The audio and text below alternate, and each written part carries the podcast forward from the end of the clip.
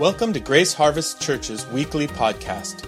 For more information about Grace Harvest Church or to find out more about something you hear during the podcast, visit us online at graceharvestchurch.org.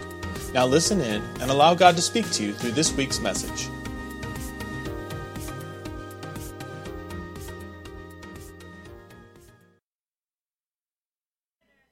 We've been doing a series called Pursuit 2020. And last week, Pastor Noah, he thought he was over here, Pastor Noah shared a really excellent message on the power of pursuing people, why we're called as a church to pursue people. And when we had mapped out this series, one of the things we said we wanted to talk about was pursuing people. Because that's why we exist as a church. We exist to pursue people for the sake of the gospel.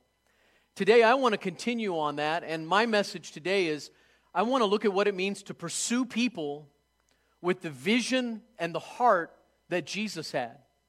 With Jesus as our model, with Jesus as the one who indwells us, I want to talk about how we're to see people, how we're to see our city.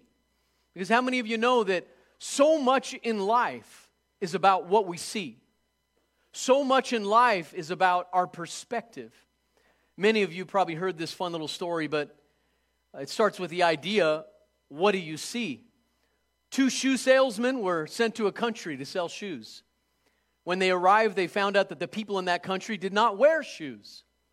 Right? The first salesman called his home office and, in a panicky voice, exclaimed to his manager, Give me another assignment. I could never sell shoes here because nobody here wears shoes. The second salesman called his home office so excited he could hardly contain himself. Bursting with enthusiasm, he exclaimed to his manager, Send me all the shoes you have because nobody here wears shoes. How many of you know it's all about perspective? So many times in life, you will respond to things based upon what you see.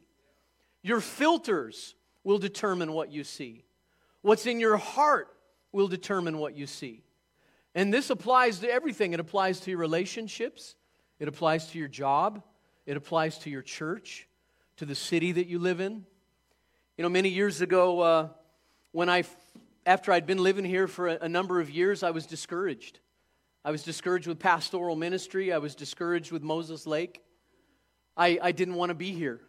I didn't want to lead this church anymore. I was kind of looking for a way out. And I remember at that time, I, I found myself, you know, looking upon my city and my perspective or my vision of my city was, was kind of marred and cloudy with kind of a negative attitude about Moses Lake, a negative attitude about the region. And uh, I went to see a pastor who's a leader in our movement. Kind of at that time, he was the main leader of our movement. And I went, I went to Portland, Oregon. I sat down with him and I shared my story of woe. I poured out my heart to him. And as I told him my story and my discouragement, he listened very, you know, very thoughtfully. He was, he was really patient with me. And he got done and he told me his own story about how he had begged God to release him from Portland, Oregon years ago. And how God had changed his perspective. And the way God changed his perspective is he sent a man to their church. This man was a, was a guest speaker that they brought in. And he had a gift of prophecy, he had a prophetic gift. And in one of the meetings, this man spoke to him and said, You don't love your city. You don't have a heart for your city. And the reason you're struggling in your ministry and the reason that you're not seeing God bless the church is because your attitude toward the church and toward the city is wrong. Your perspective is marred. And because of that, God isn't blessing what you're putting your hands to because you don't even have a heart for it. You have to love your city, you have to love your church. You have to love the things in front of you that God has given you in order for you to be able to put your full heart into it. Amen? So many things in life are about perspective. Jesus, oh, I'll finish the story. At the end of my conversation with him, he said this to me. He said, You know, Doug, I believe the hand of God's on your life, and you can go just about anywhere you want to, and I believe God will bless it. But I want to tell you something. If you'll work through the issues that you have with your city, and you'll love your city, you'll start to notice things change. And he was right. I started to notice things change when I adjusted my perspective of the city. Because Jesus Christ loves Moses Lake. Jesus Christ loves the people of Moses Lake. You know, Jesus told us to go into all the world, to make disciples, to share good news, to pray for the sick, to, to activate the gospel with actions. And when he did that, how many of you know he was speaking from Jerusalem? And he said, Go to the uttermost parts of the earth. And if you were to take out a map right now, if we were to throw a map of the world up here on these screens, and you were to see Jerusalem, and you were to see Moses Lake, how many of you know that's the uttermost parts of the earth? Moses Lake is way over here compared to where Jerusalem is. So Jesus loves our city, and he calls all of us who are his followers to see people and to see where God has placed them with his eyes. He calls us to love our city and the individual people in our city. Our presence here as a church is to bless and benefit our city. Moses Lake and its residents should become a better place because we are here. For this to happen, we have to see the people of our city like he sees the people of our city. Amen? So that takes me to the text of scripture I want to share with you, and I'll be calling on our volunteers here in a couple minutes. But I'd like you to see the vision that Jesus had for people. Matthew chapter 9, verses 35 through 37 is my key text. It'll be up here on the screen. If you have a Bible and you want to follow along in your Bible, go ahead and pull it out and turn to Matthew, the first gospel, first book of the New Testament. You go back about two thirds of the way in your Bible, you'll find this book of Matthew. Go to the ninth chapter, go to the 35th verse, and this is what you'll find. It says this And Jesus went throughout all the cities and villages, teaching in their synagogues. A synagogue would have been kind of like a church, teaching in their synagogues and proclaiming the gospel of the kingdom and healing every disease and every affliction. When he saw the crowds, he had compassion for them because they were harassed and helpless like sheep without a shepherd. Then he said to his disciples, The harvest is plentiful, but the laborers are few. Let's break this down a little bit. Let's look at what this text teaches us. The first thing I want you to see about Jesus and his vision for his flock and for his harvest is this Jesus had a heart for cities and villages. It says that right in the text. He loved the large places and he loved the smaller areas. See, Jesus loves wherever, wherever people are. Amen? Not just that, he loves his whole earth, he loves all of his creation. But he loved the Jerusalem, the sprawling metropolis of that day, and he loved the Nazareth and the Bethlehem. He went to the big cities, he went to the small places because he cared about people and he wanted people to hear the good news and experience the kingdom of heaven. Secondly, he was teaching in churches, synagogues, and he was proclaiming the gospel outside. He was both concerned with the people of God that already knew God, and he was concerned with people that are out there, that are outside of the synagogue, outside of the church. He didn't just focus all of his attention on the synagogue, neither did he neglect the synagogue so that he could reach the people out there. He cared about both. And that's a good pattern for us. We should care about the house of God, the people that are here, our family, our brothers and sisters, but we can never just care about each other at the exclusion of those that are outside our doors. Am I talking to anybody? And it says that he demonstrated the power of this gospel of the kingdom by healing diseases and afflictions. Now, this is really powerful because these two words capture some really relevant ideas for the time we live. First of all, he healed diseases. Those are physical illnesses, sicknesses, diseases, even injuries. The Greek word even represents things like injuries that happen, you know, to us from, from falls, broken bones, whatever it may be. But then the word affliction, the Greek word malakia, it, it means a debility, an infirmity that can apply to both physical, emotional, and mental weakness or disease. So here's what the scripture teaches When Jesus went out and he healed, when he proclaimed, there's a new kingdom coming, and this is the kingdom of heaven, and it's invading earth, and the atmosphere of that kingdom is rightness, righteousness, peace, and joy in the Holy Spirit. That kingdom is coming. That kingdom comes with me. And as I proclaim it, I make whole and I make right what's been broken, what's been diseased, what's been afflicted. And so he came to the diseased and the afflicted, and he healed not just physical ailments, but he healed mental disease and mental ailments. And we know he even cast out demons.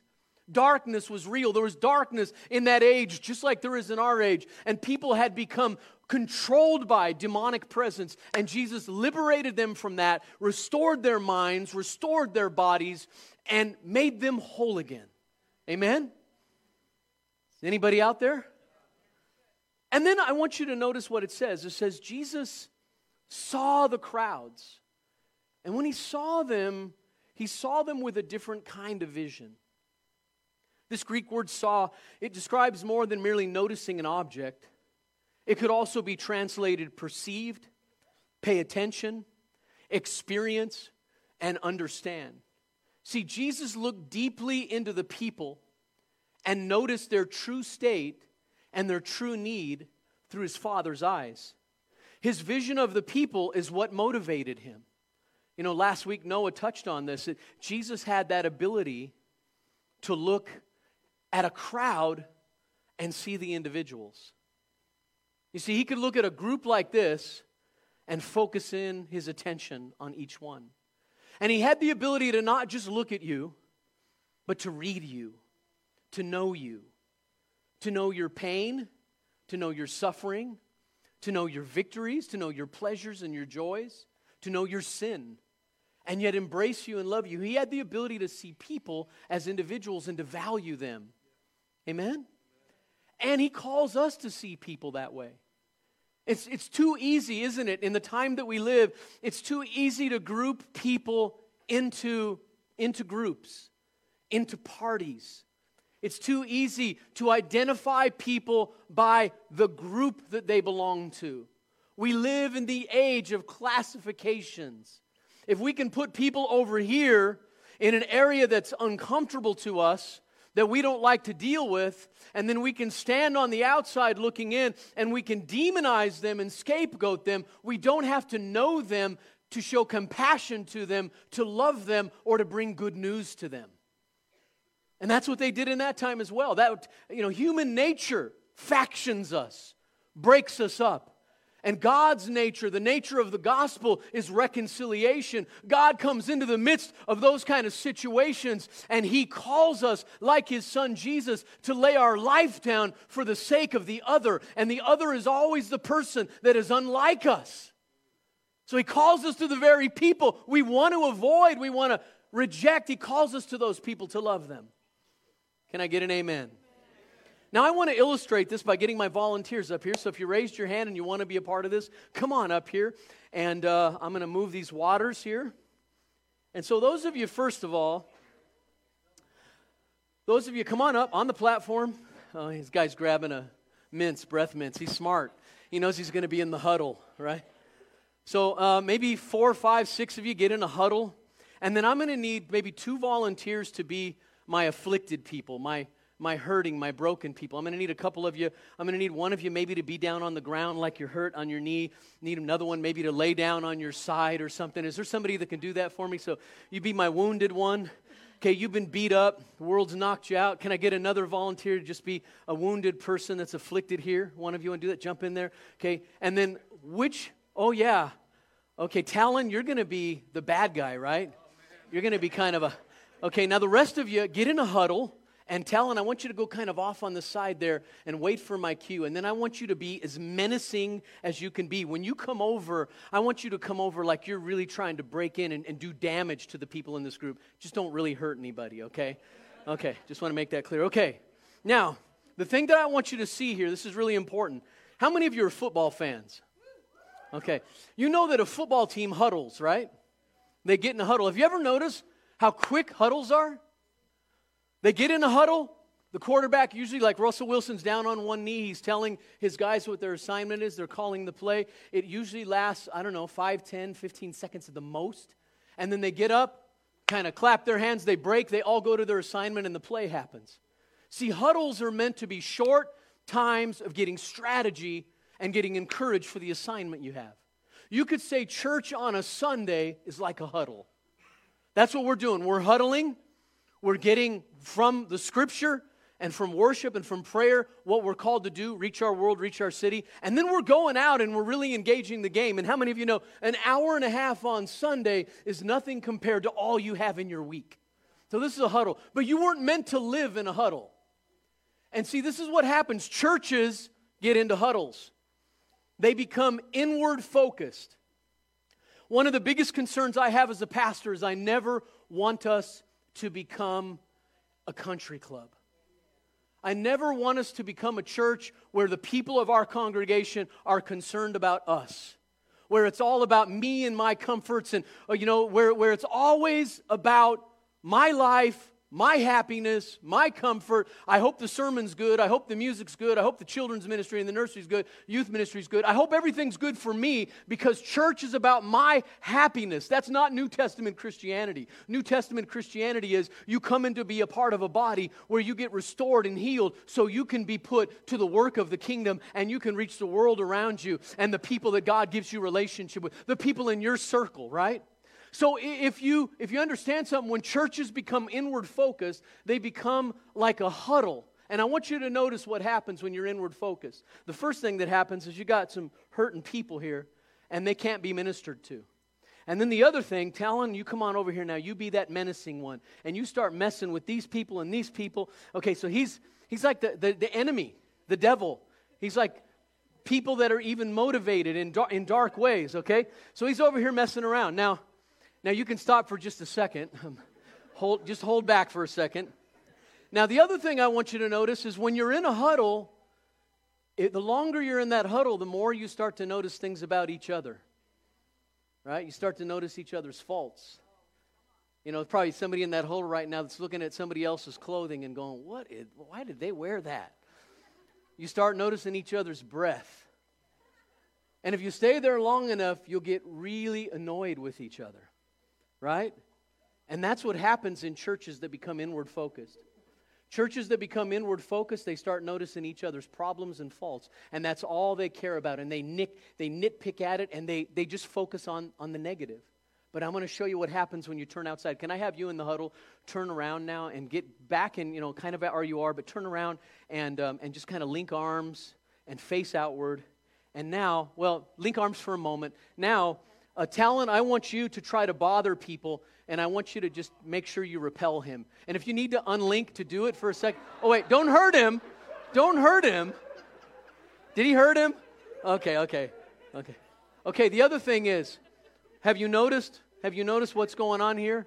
I want y'all to take action and, and help these people out, right? So now, you know, that's what happens in the huddle. You can break, you can break your, and, and, and help out your brothers and your sisters, right? Help them up, right? Put a hug around them, right? You see that?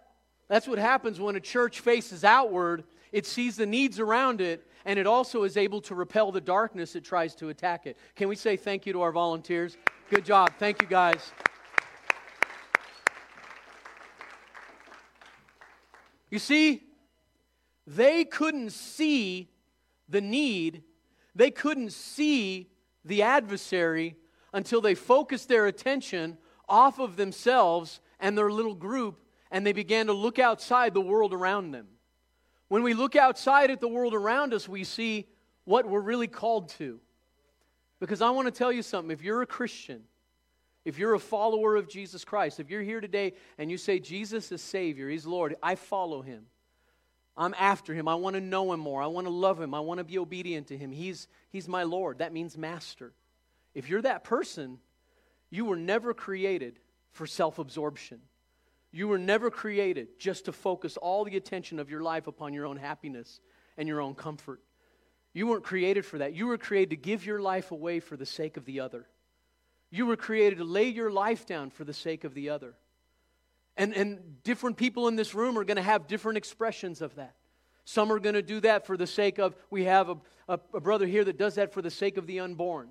We have other people here that you're going to do it for the sake of maybe the poor in our community, or maybe somebody that's caught in, in prostitution, or maybe you're here and your main ministry is going to be to those who are in addiction or those being sex trafficked, or you're just, your main call is you're going to reach out to that next door neighbor or that person you work with. But regardless of who your circle is and what your calling is, you were created for the sake of the other. And I'm going to tell you the most miserable group of people on earth, the most miserable group of people people I've ever seen are self absorbed, selfish Christians who focus the whole of their life on themselves. Because, see, it's antithetical to the way we were created in Christ Jesus. We were created in Christ Jesus to give ourselves away for others. But when we live for self, we go against the very nature of the kingdom and we become a people who, in name, are Christian, but who, in action, are atheists. We are practical atheists. A practical atheist is an atheist by action. You're not really showing that you believe in God by the way you live. You understand that? So we're called to be like Jesus. And Jesus gives his life away for the sake of the other. He turns life away from the vortex of self and its ability to suck everything into itself and make everything about itself. And he gives his life away so that others can live and be lifted up. That's the beauty of the gospel. Amen. Which takes me to the next point. When Jesus is in this particular story, the next part says that he was motivated by compassion. He was moved by compassion. That word, compassion, means to feel something deeply or viscerally, to yearn, to have compassion, to pity.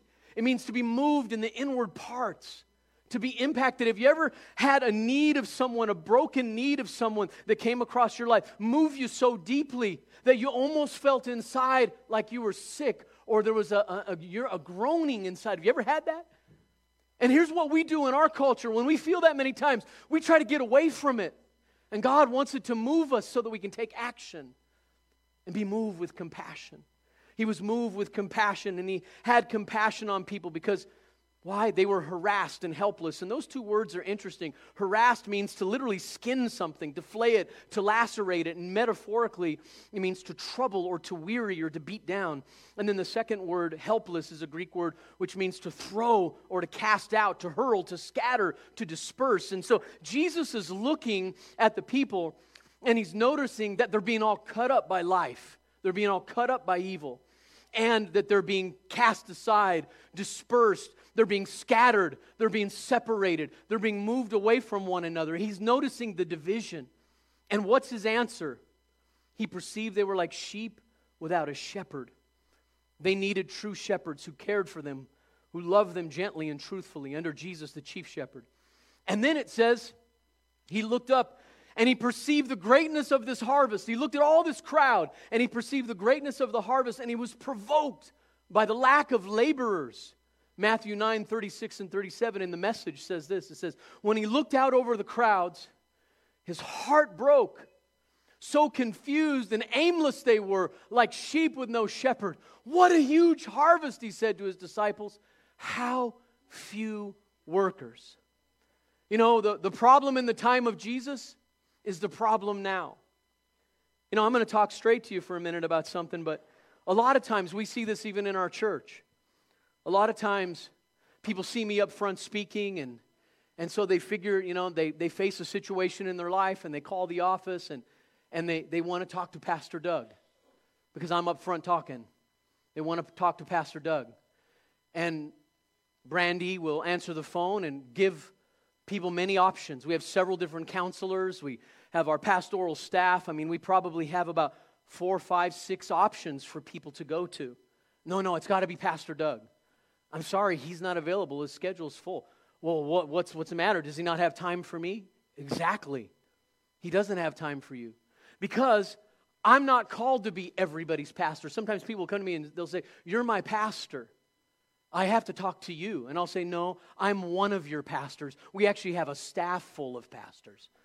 And that's our call. Our call is to have a team that equips the saints for the work of ministry. We have many people that can do ministry, many people that are as capable or more capable, that have giftings I don't have, that have the ability to help you, and I don't have it. And the beautiful thing is, is as we grow as a church and we understand that all of us have a role to play in caring for people, we start to recognize it's not just up to the pastoral staff, it's not just up to Doug or Raul or Drew or Noah, but it's also up to me. I am my brother, I am my sister's keeper. I'm called to care for one another. And that's, that's the way it works.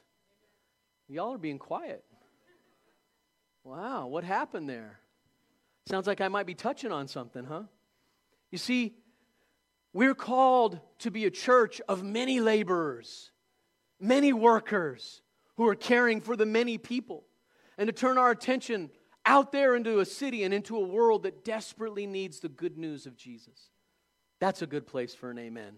Now, I want to illustrate it. I have a little bit of time, and I want to illustrate it with a story that's just a beautiful story of what I mean, how Jesus could pick out the individual in the crowd. I want you to see how Jesus looked at people and healed them.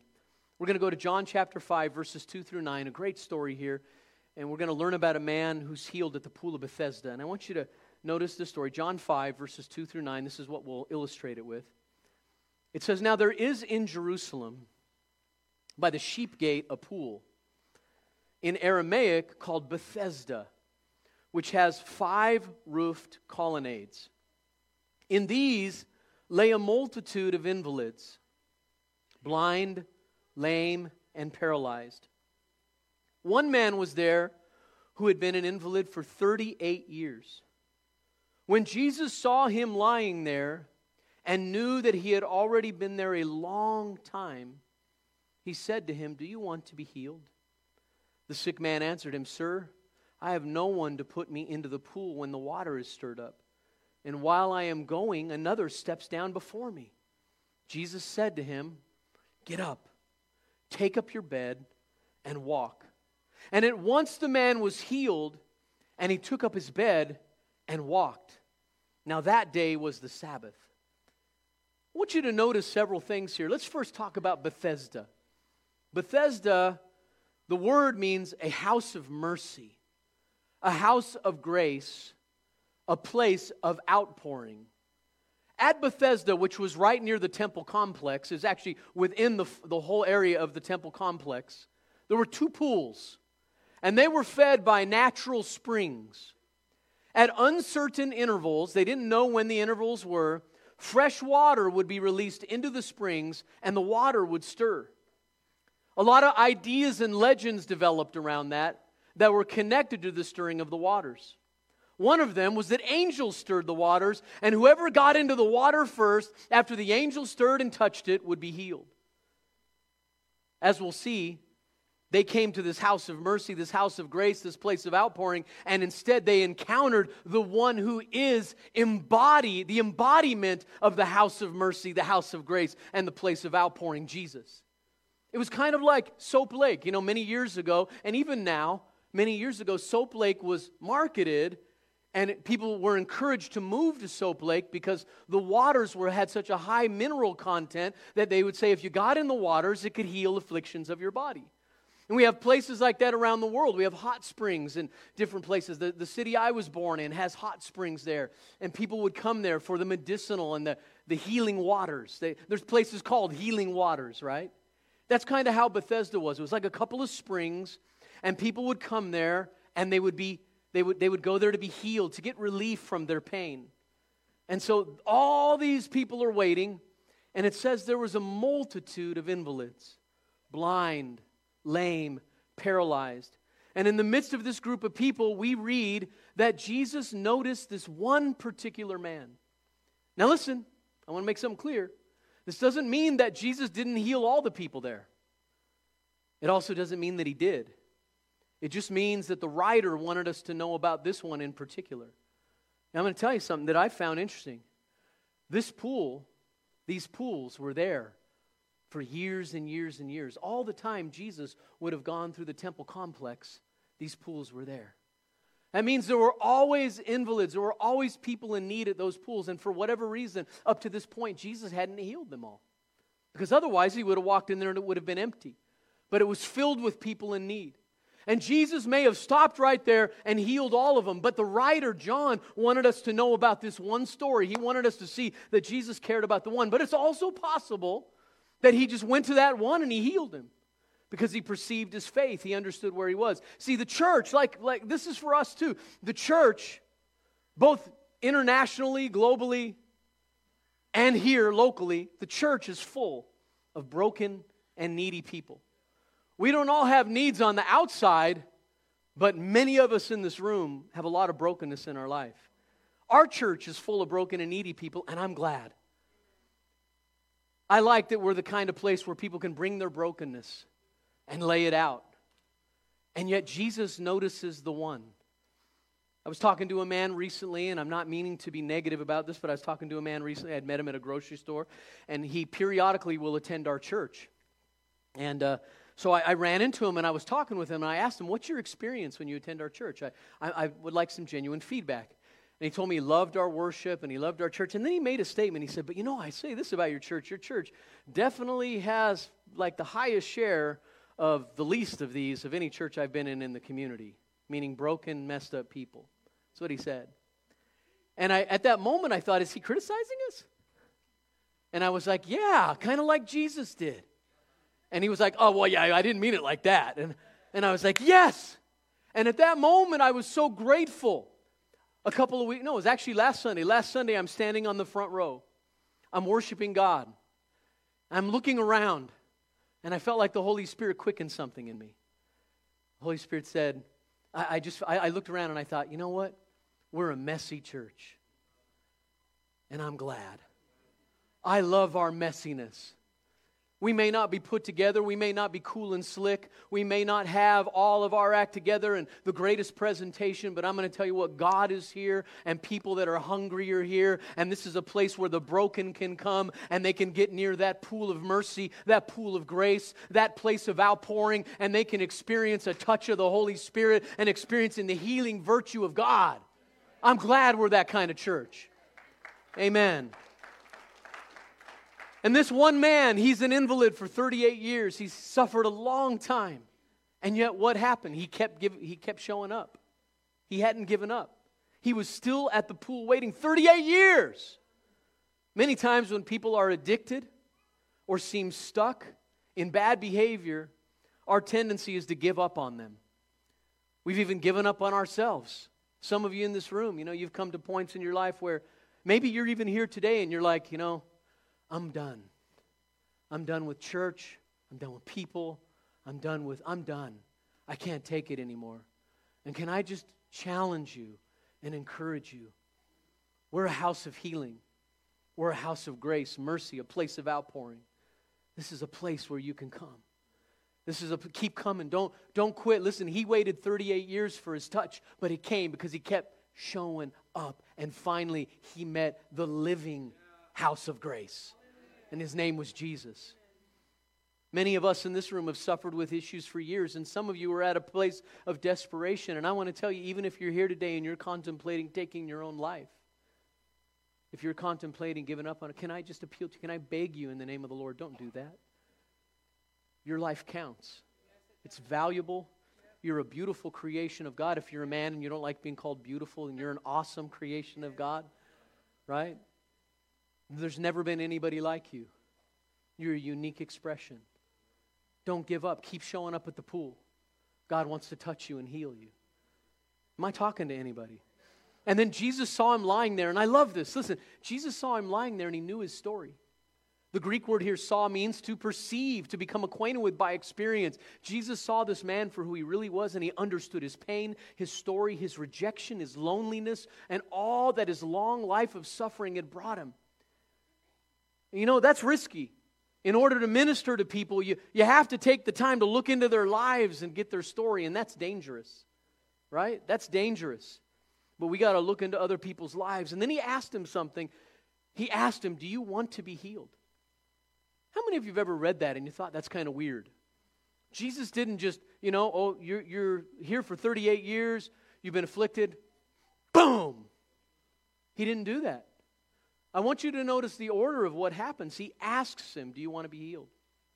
He doesn't require it, He doesn't force himself on the man, he doesn't force his gift on the man. He isn't pushy. He wants the man to articulate his need and his powerlessness.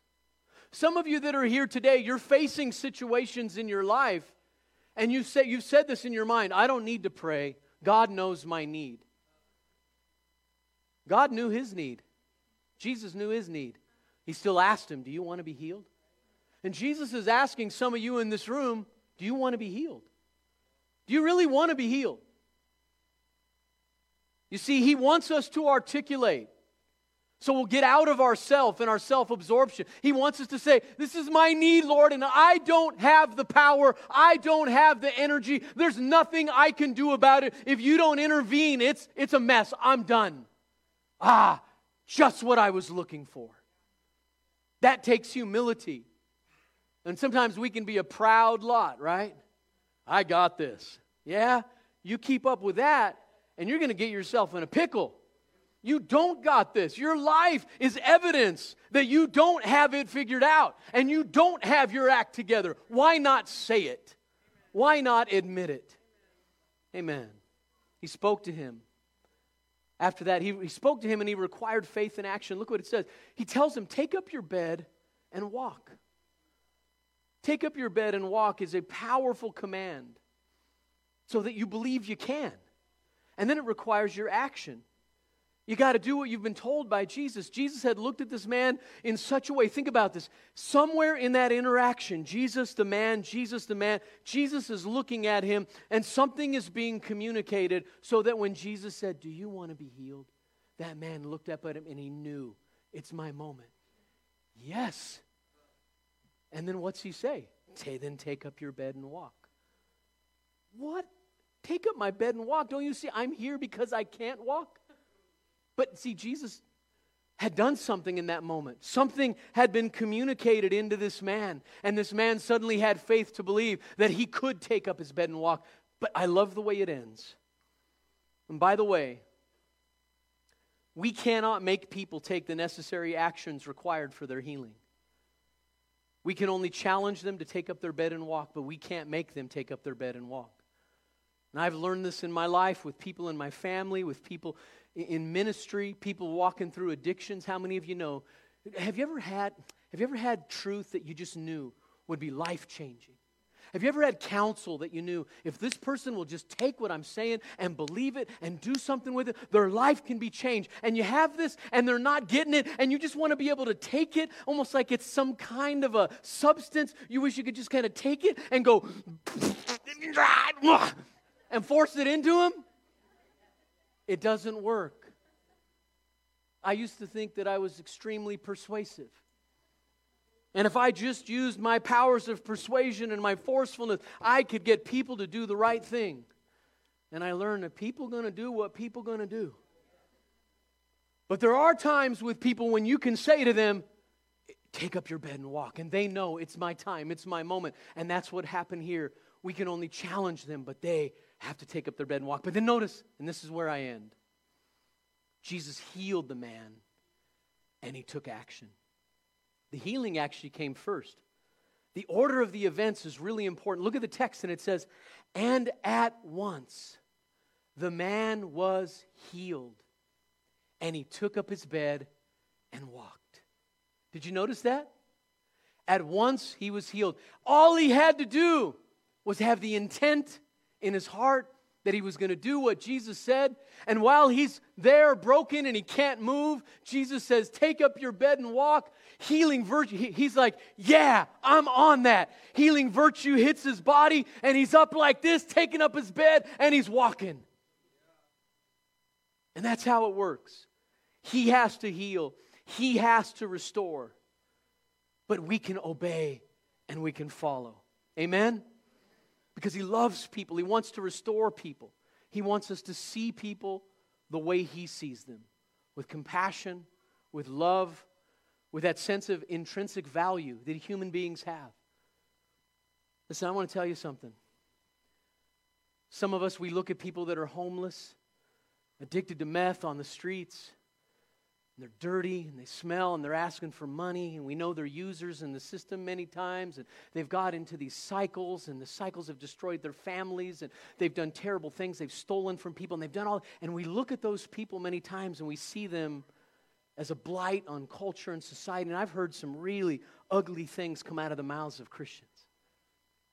But i'm going to tell you beneath all of that stuff if you could just kind of peel it away Get past the dirt of that life, get into the story of that person.